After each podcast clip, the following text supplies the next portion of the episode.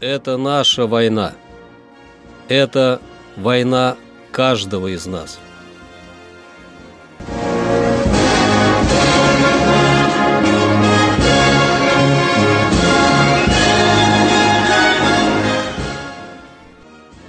Проект информационного агентства «Регнум. Война. Хроника 1941-1945 годов. 24 ноября.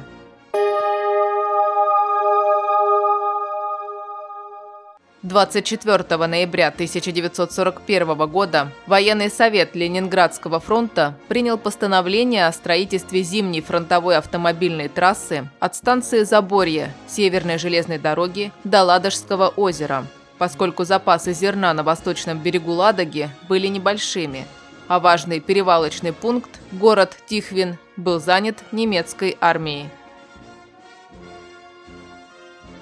24 ноября 1942 года началась Великолукская наступательная операция войск Калининского фронта с целью завладеть важными железнодорожными узлами в Великих Луках и Новосокольниках, а также для недопущения переброски немецких частей к Сталинграду.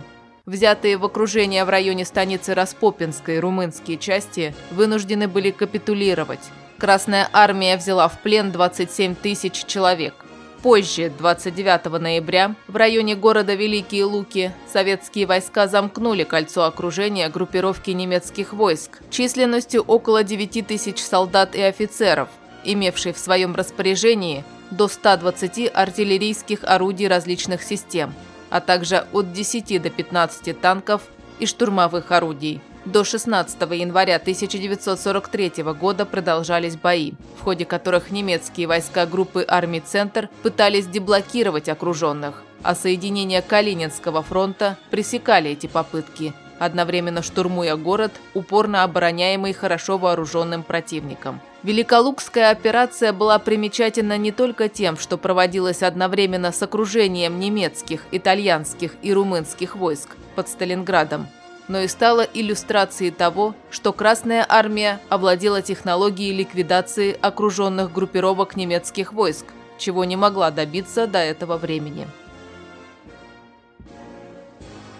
24 ноября 1944 года закончилась Моудзунская наступательная операция Ленинградского фронта, в результате которой была полностью освобождена территория Эстонской ССР – Ранее попытки сходу прорвать глубоко эшелонированную оборону противника в период с 10 по 14 октября успехом не увенчалось. Придавая исключительно важное значение обороне полуострова Сырви, противник в этом районе сосредоточил свыше 100 кораблей. Действия кораблей противника прикрывала авиация Первого воздушного флота и части авиации из Восточной Пруссии.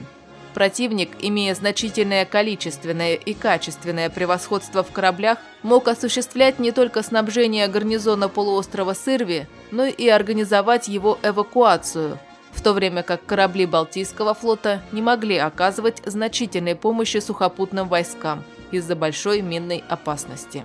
Борьба на полуострове Сырви приняла позиционный характер, и только 18 ноября, после мощной артиллерийской и авиационной подготовки, советские войска прорвали оборону противника и начали развивать успех. 24 ноября остров Сарима был полностью очищен от противника.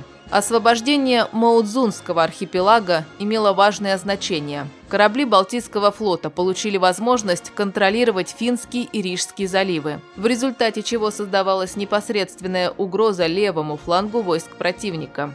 Балтийский флот получал возможность развернуть активные действия на коммуникациях противника в средней и южной части Балтийского моря. Это наша война. Это война каждого из нас –